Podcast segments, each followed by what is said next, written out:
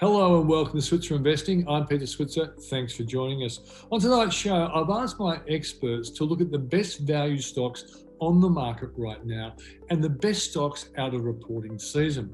And the group of stocks they've singled out are absolute rippers, and many of them have a lot of upside if these people are right. Now, there's a chart on your screen right now, and this explains to you why I'm interested in value stocks. The dark blue line shows large value stocks after markets crash. So you can see there's a, a big uh, wedge down both on the, the light blue and the dark blue lines, but then there's an enormous rebound. And the dark blue lines showing value stocks, they're the ones that go the best out of a crash. And because we've been in a crash and we're coming out, we've got a couple of years, most experts think, where value stocks will actually outperform growth stock. And that's why I'm looking for value stocks right now. So I've asked Julia Lee of Burman Invest and Junbei Liu to give us their best investing ideas based on value stocks and what they also saw of reporting season generally. Basically, the stocks they thought looked really good out of reporting season. And then Paul Rickard will give us his best value stocks, and he also explains what hybrids are and why they might be harder to invest in going forward. That's the show. So let's kick off with Julia Lee from Burman Invest.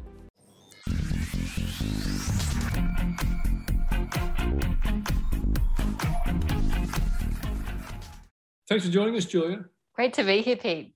Let's just kick off with the stocks you think have reported really well. Uh, and you've said in the past that the good reporters invariably can look good going forward. So, what ones have stood out on reporting season?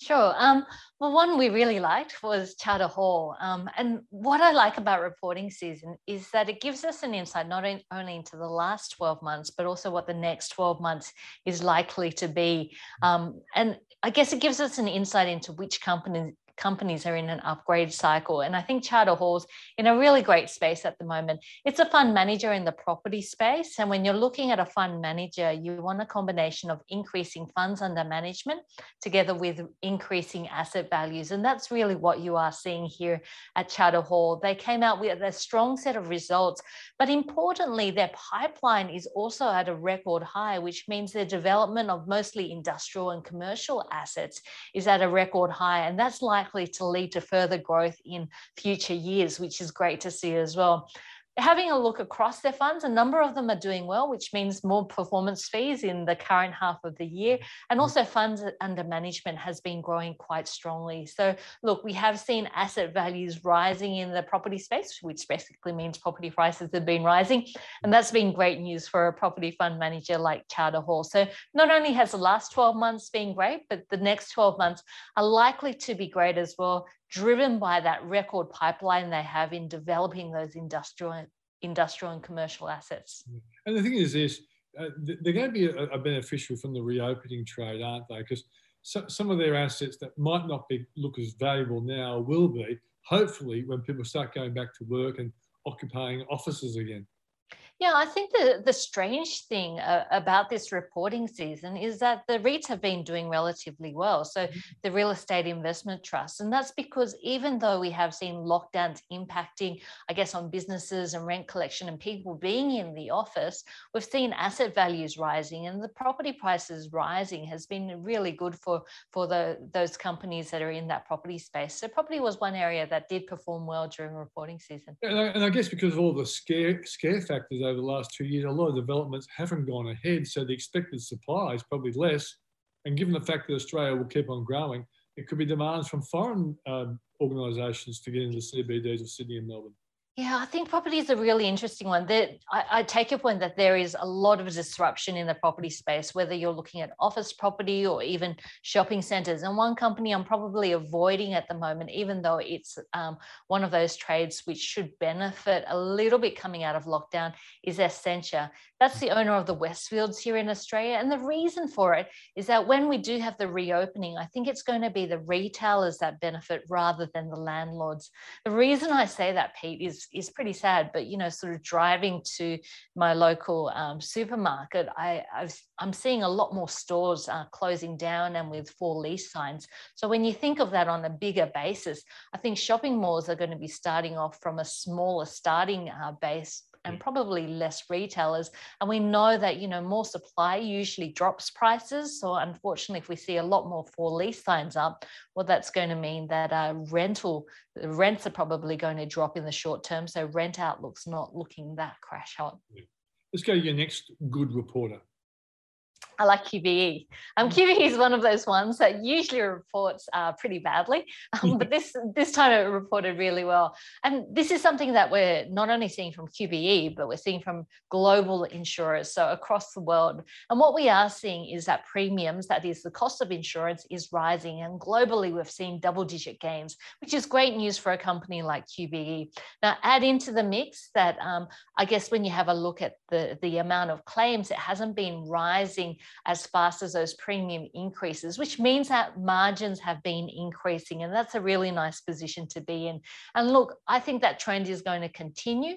And not only that, QBE Insurance has a large exposure through the investment income part of its portfolio to bond yields. It invests in bonds over in the US and Australia. So at the moment, you know, it's not seeing a huge amount uh, coming from that portfolio, so mm-hmm. investment returns. But as interest rates start to rise, the investment income income should start to kick in as well. So QBE insurance, I think it's in an upcycle here, looking pretty good over the next six to 12 months. Okay. Any more reporters or you want to dive into your value stocks?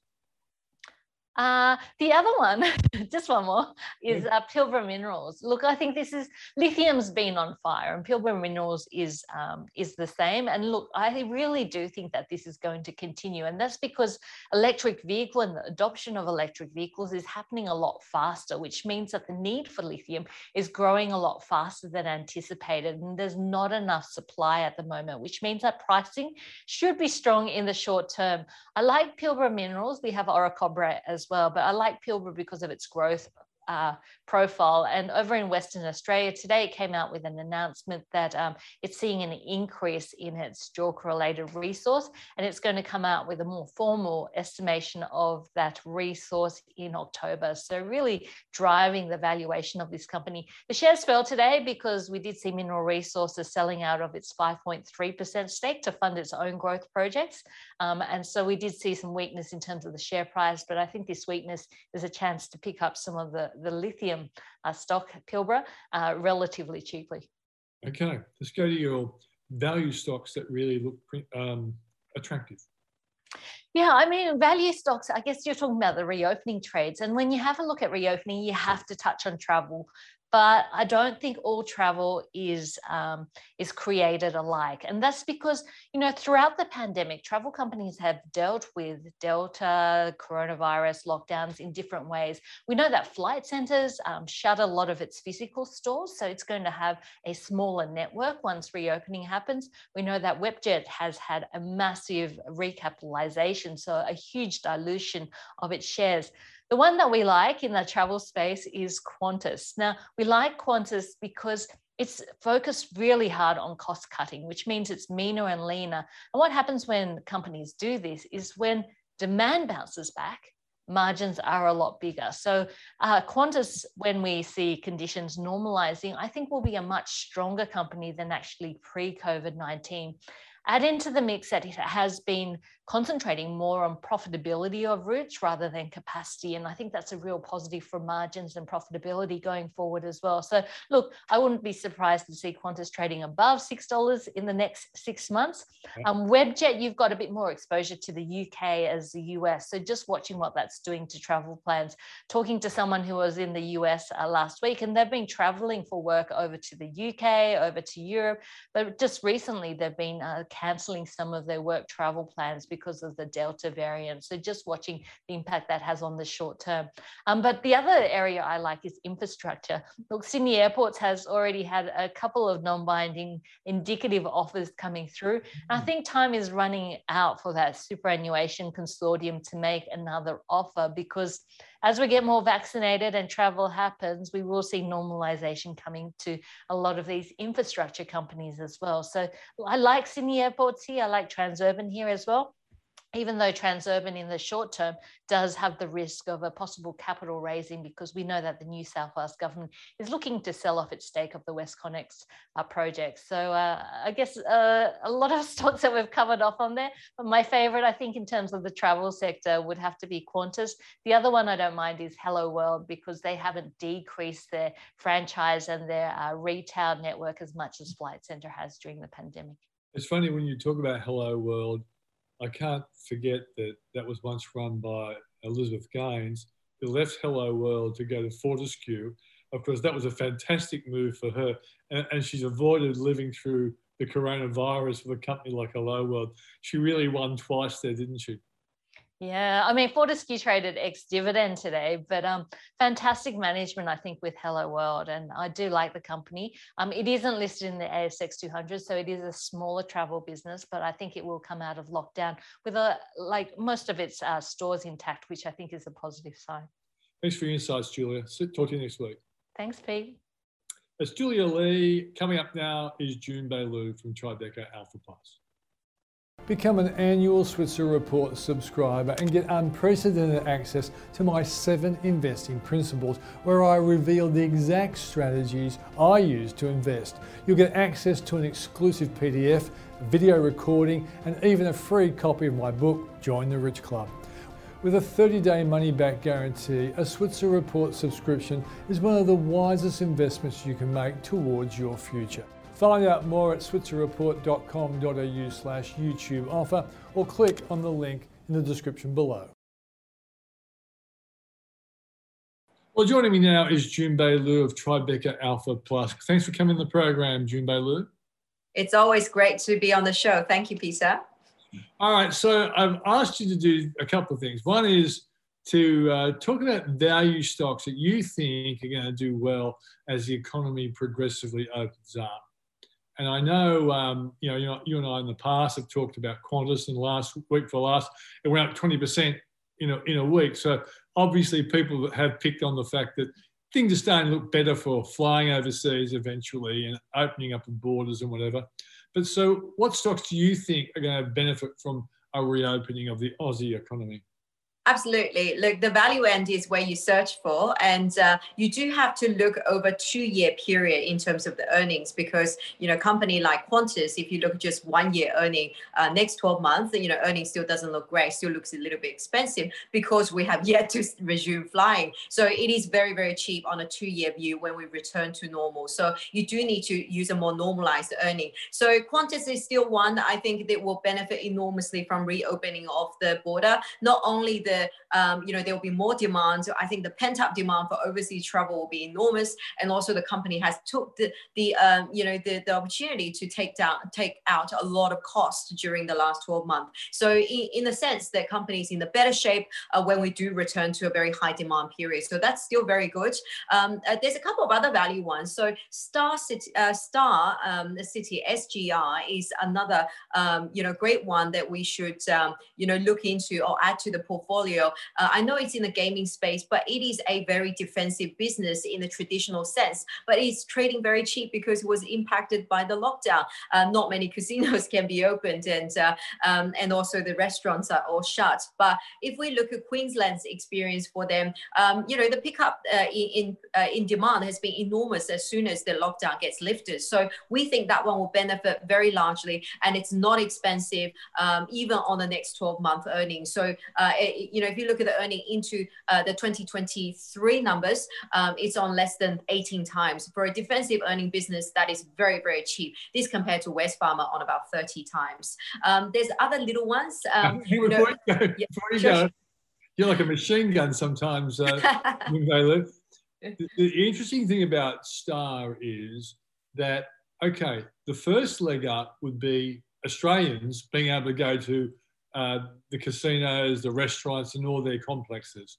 But the second leg up will be when tourists start coming back from overseas, because that's going to be another leg up, isn't it, to, for a business like this? Absolutely. So um, the demand will be enormous. So first is to travel, uh, um, the ability for locals to come over, and right. third, uh, second is when the border opens up, when other people comes through. And there's another catalyst coming up as well. Uh, Star owns a lot of property, the hard property, and uh, that is not being revalued. So Star is actually talking about separating out, splitting out some of its property assets uh, into a separate vehicle, and that, in our view, will ca- realize a lot of value for those businesses businesses. Yeah, good point. Good point. That's what Bunnings basically did with their um, their uh, properties, didn't they?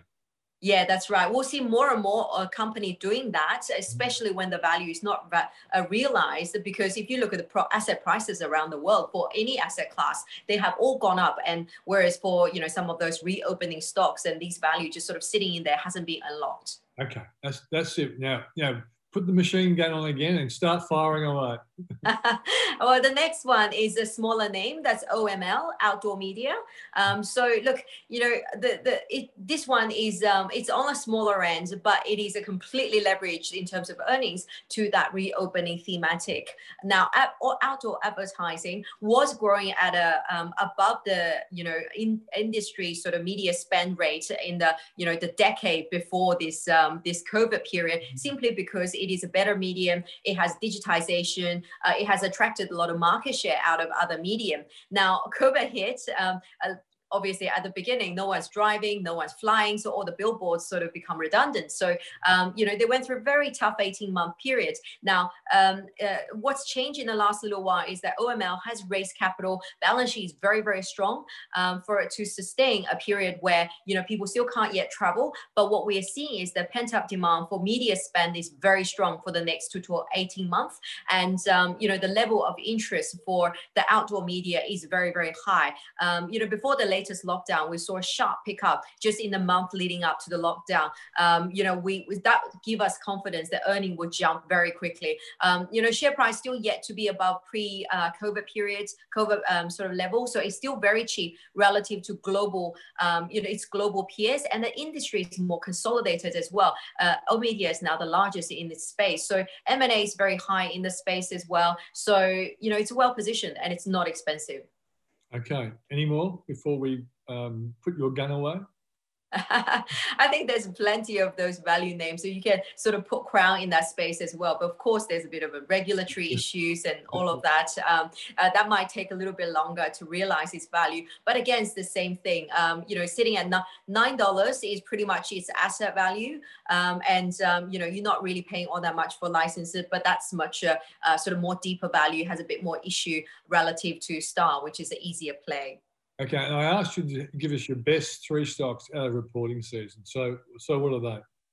Yeah. So WiseTech is the one we thought the re- result is probably one of the best results out of the reporting season. Now, this company um, they provide software for um, you know uh, the logistics, global logistics mm-hmm. transactions, um, and it's been you know growing very fast over the years. But because it made so many acquisitions um, over the last few years, I think something close to 40 acquisitions. Um, you know, so its earnings, organic growth has been clouded with um, acquisitions, so people couldn't work out whether it's really growing.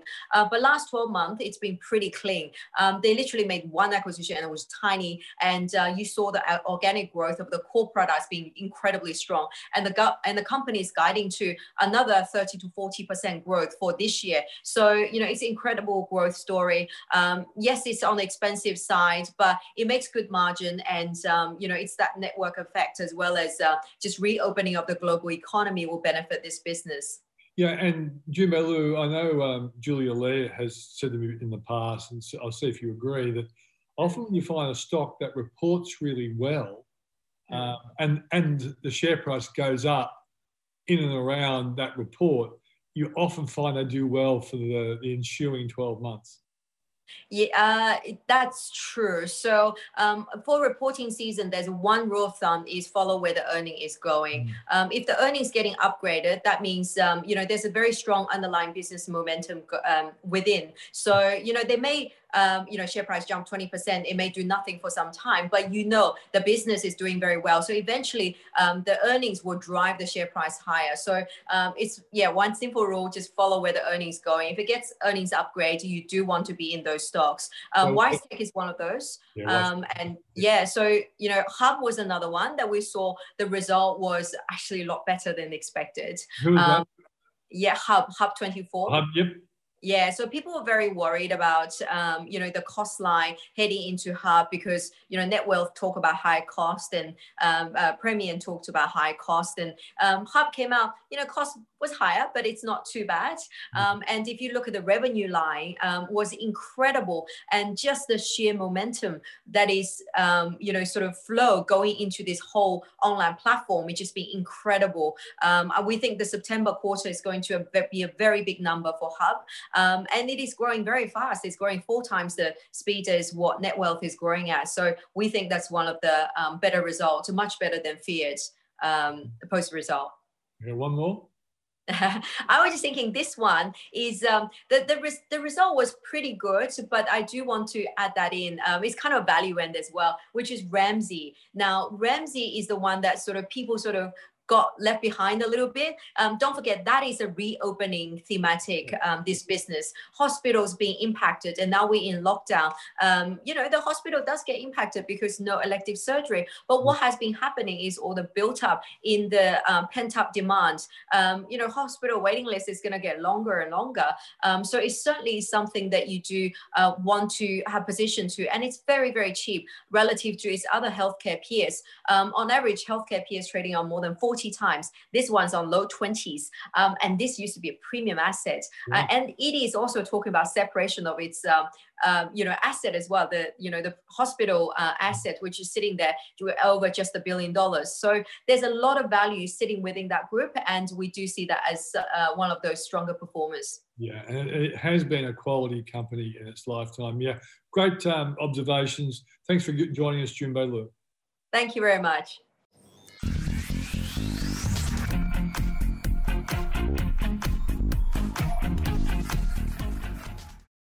Well, joining me now is Paul Rickard of the Switzer Report. And I want to get Paul into two areas. One is he's talking about the implications of some uh, law changes that come in October 5 and, and what, what might do to hybrids. And I'll get him to explain what hybrids are. And then I also want his best value stock he thinks that's out there right now that might be good to purchase for future gains. Paul, thanks for joining us. Thanks, Peter. All right, so Paul, a lot of people don't understand hybrids. Um, in a nutshell, what's a hybrid? Yeah, look, it's a bit like the motor car, Peter. We all know what a hybrid car is, I think. Yep. Uh, hybrid security is like a cross between a share and a fixed income security. Uh, these are actually, uh, at least in Australia, the the, the, the, the, things that come to mind are called capital notes. They're issued by the major banks, uh, and they're not a, they're not a term deposit. They're not a sh- share per se because there's no upside, but they do have share-like risk in the sense that you know you can lose some or all of your capital if something was to really horrifically go wrong with the bank, but you will get paid a regular quarterly distribution, uh, and that's a little bit higher, or certainly a lot higher than you get if you put the money in the bank, but with more risk. And so they're called capital notes. They're issued by the major banks, and we're getting a whole raft of new issues at the moment, Peter. Yeah, I've always thought, thought them as being more like a bond, but they they could be converted into a share if something goes wrong. Yeah, look, that's probably exactly what's been the history, Peter, because we haven't seen uh, any converted into a share because nothing has gone wrong. Touch wood. Mm. Uh, in fact, in uh, in almost every single case, uh, those investors in bank hybrid securities uh, get their money paid back early. So uh, we haven't seen any of those issues at all, Peter. But potentially, you know, if one of the major banks was to get into serious financial trouble, or there was a crisis in Australian banking, hmm. uh, then your, you know, effectively your fixed income type investment could actually be converted compulsorily into shares and you'd end up with a with a smaller number of ordinary shares. So that's what gives it sort of the equity like uh, characteristics, I guess. Okay, and I guess they weren't all that popular when you know financial planners or just ordinary investors could get five or six percent term deposits, but without with them not being around, advisors and, and other people who want fixed income have looked at these hybrids, but they have a, a degree of risk. And the risk is such that out of the Royal Commission, some changes were proposed. So talk about those. those yeah, look, they weren't actually proposed for this particular security, Peter, but uh, it covers all financial products that come under the issue of a PDS outside share. So a product disclosure statement, you invest in a managed fund, you invest in an ETF, you invest in a hybrid security, you invest in, say, a mortgage fund, you know, you get a product disclosure statement. Yeah. One of the recommendations of the Royal Commission uh, some years ago was that uh, you know, issuers should say, those are the people who are trying to get you to invest, should actually say who they're designed for and who and who are the suitable clients to invest in those type of products and then make sure that they're only actually marketed and distributed to those people that are suitable mm. so it's sort of like a well to define who's who's who's the right market then make sure that um, they're only sold to those people that are really you know meet the criteria yeah. Uh, it's called design and distribution obligations. It was actually became law a couple of years ago, but the effective date is the 5th of October this year. And that means every issuer of, uh, of a, you know, a managed fund or an exchange traded fund or a, uh, if that matter, a hybrid security has to actually sit down and work out who the market, who they're suitable for, mm. issue what's called a target market distribution statement, in other words, who they should be sold to, uh, and then make sure to the best of his or her abilities that that's that's the only people who actually end up buying them. So it's quite a big obligation issue, as you're seeing. Basically, anyone who's got a PDS out there at the moment will be issuing a new PDS come the 5th of October. Mm. The implications for the hybrid market are interesting, Peter, because they've always been considered to be that extra risky security because they are, you know, in a way quite complex. They are this cross between equity and debt. Hmm. Uh, and uh, they've got a few other little nuances about them in terms of things like, uh, for example, you can be automatically converted into shares if APRA, you know, says the bank's getting into trouble and you know the interest is not cumulative if something goes wrong. So it has a few other little nuances to them, and hybrids have been considered to be, you know, that sort of extra risky category. And of course, what we're seeing, of course, at the moment, Peter, is ahead of this rule change or this law change, is a lot of issues coming to the market because issues are getting in ahead of the law. And then no one knows what's going to happen after the 5th of October. It's po- possible, one scenario is that you won't see um, these issues made available to retail investors. You'll have to be a sophisticated or a wholesale investor to be eligible. And that might actually, that will drop the volume of issuance into the market. And maybe you'll see some secondary market changes, maybe some changes in liquidity. If we get less primary issuance, perhaps the secondary market will be less attractive going forward. So not quite sure how it's going to play out, but um, it's behind some issues occurring right now. Okay, at the moment, what's the, what's the typical uh, yield or interest that people are getting by being in a hybrid, just on a, on average? Yeah, in the secondary market, if you buy them uh, on the ASX, it's about two point five percent, Peter. So not a lot, uh, and that's over the 90 day bank bill rate. And I have to tell you, the 90 day bank bill rate at the moment is 0.01%. So don't get too excited. Yeah. Uh, has been as high, you know, back in the 90s, it got it to over 20%. That just shows you how much interest rates have moved between. Uh, yeah, the recession we had to have in 1990 and 2021, but currently 0.01%. On top of that, you get about 2.5%. That's if you buy them in the secondary market. In the primary market, and these are these new issues, it's actually about 2.9%. So uh, a little more attractive. And of course, it has to be to get people to invest. Uh, and we've got three issues out there. Macquarie's just come to the market, and both Suncorp and Westpac have got issues that are currently live in the market at the moment. Okay. So I guess people have to hit their eyes open and make sure they know what they're doing when it comes to hybrids. Yeah, and just on that, Peter, look, of the two issues, I think Westpac's the pick. So uh, it closes on Friday if you're a Westpac shareholder, uh, you can apply. So uh, there are ways that you can look at that. And you can look at my article today uh, in the Switzer Report that shows you where you need to go to. Okay. I've been talking about value stocks today with um, my, my previous guests. Paul, what's your notion of a value stock? And what's, the, what's one out there at the moment you think looks like good value? I always think of a value stock, Peter, as, as something that's got a pretty low PE. That's a price earnings ratio. That's on a forecast basis probably something that's unloved, you know. Mm. And there's probably a couple other metrics you could look at: price to book value, and you know some more traditional of those um, financial metrics we all went by uh, so many years ago. And you can look at those sort of ratios. So often they have pretty good dividend yields because um, they're not growing much, they're returning most of the shareholders, uh, and their price hasn't been going up. So that's meant also that the that the dividend payout ratio is probably pretty high overall. Um, so that's what I would think as a value stock. And you're right, Peter. Look, in a as you point out, you know, when when growth is stronger and you're getting more cyclical growth in the economy, value stocks should do better. Mm. Give us an example of a value stock you think is out there right now. Well, for the real risk takers, Peter, I'd put AGL in that category of, as a value stock. Absolutely unloved. It's probably making new lows most days, uh, all for good reasons. You know, wholesale energy prices have crashed. Companies going through a transition is going to be broken up. That should be a positive. But uh, a lot of people got very burnt on AGL, so I'd say that's that's one. I think that's a high risk, but uh, I think it's it's you know we've got to question how far it can keep going. So I think there's value there. Another one, Peter, I'd say is Aurizon. Now, Aurizon is the uh, transport company that owns the uh, both above rail and below rail facilities that hauls a lot of the coal in Queensland. It's the old Queensland National Rail. It's also bought a lot of track uh, in WA and in, in the long haulage business, the haulage of bulk commodities, but most of its revenue uh, is still tied up in the haulage of coal, paying a super attractive dividend yield. It's priced very cheap, very low multiple PE basis.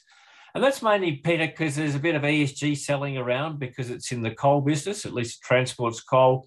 And maybe people have been worried about you know, longer term, what are the volume aspects? Because if, you know, coal becomes one of those commodities no one wants to touch. What is that going to mean for you know coal volumes? Mm. To be honest, coal prices are through the roof at the moment, Peter. So uh, some of those concerns have probably been put to one side, and that should lead to better volume. But look, I think that's a good value stock. Um, very reliable income uh, and uh, a good one to look at there, and one that will recover. Uh, maybe if the uh, yeah, certainly some of the ESG concerns are just put to one side a little bit. Okay. All right, Paul. Thanks for joining us. Thanks, Peter. And that's the show for tonight. Thanks for joining us. If you want to look at my take on value stocks, also go to switzerreport.com.au, take a free trial. And I've looked at six stocks that really look like good value, and many of them also have a lot of upside, presumably, if I'm right, and the analysts who I've relied on are right as well. Once again, thanks for joining us. I'll see you on Thursday.